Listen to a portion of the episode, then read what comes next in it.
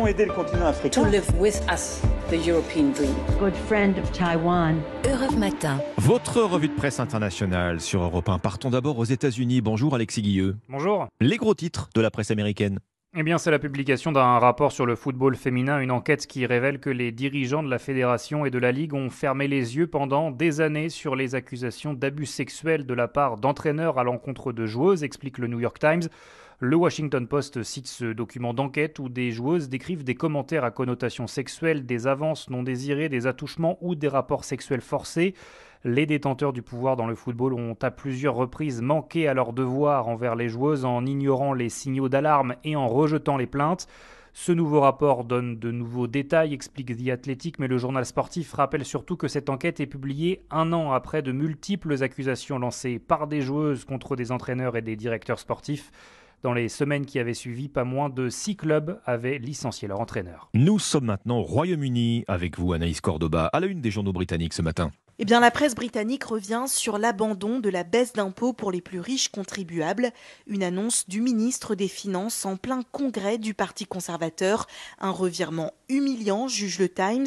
Le Télégraphe raconte comment les élus Tories ont forcé la main du ministre et celle de Listrus en menaçant de voter contre cette baisse d'impôts. Très controversée, la mesure a contribué à provoquer une panique sur les marchés et une dégringolade des Tories dans les sondages. Le site de la BBC rapporte les propos d'élus conservateurs qui pensent que le parti ne va pas se relever de cette crise et évoque les derniers jours de Rome.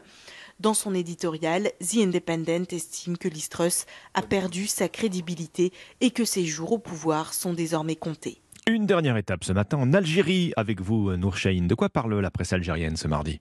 Eh bien, on retrouve le même titre partout dans la presse algérienne. Un titre qui tient en quelques chiffres 5 000 milliards de dinars, soit plus de 36 milliards d'euros. C'est le montant des transferts sociaux cette année révélé par le Premier ministre.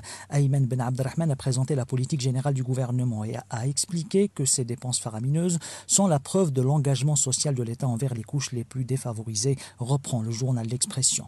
Pour sa part, le soir d'Algérie met en exergue cette phrase du Premier ministre L'Algérie demeure un État social par excellence.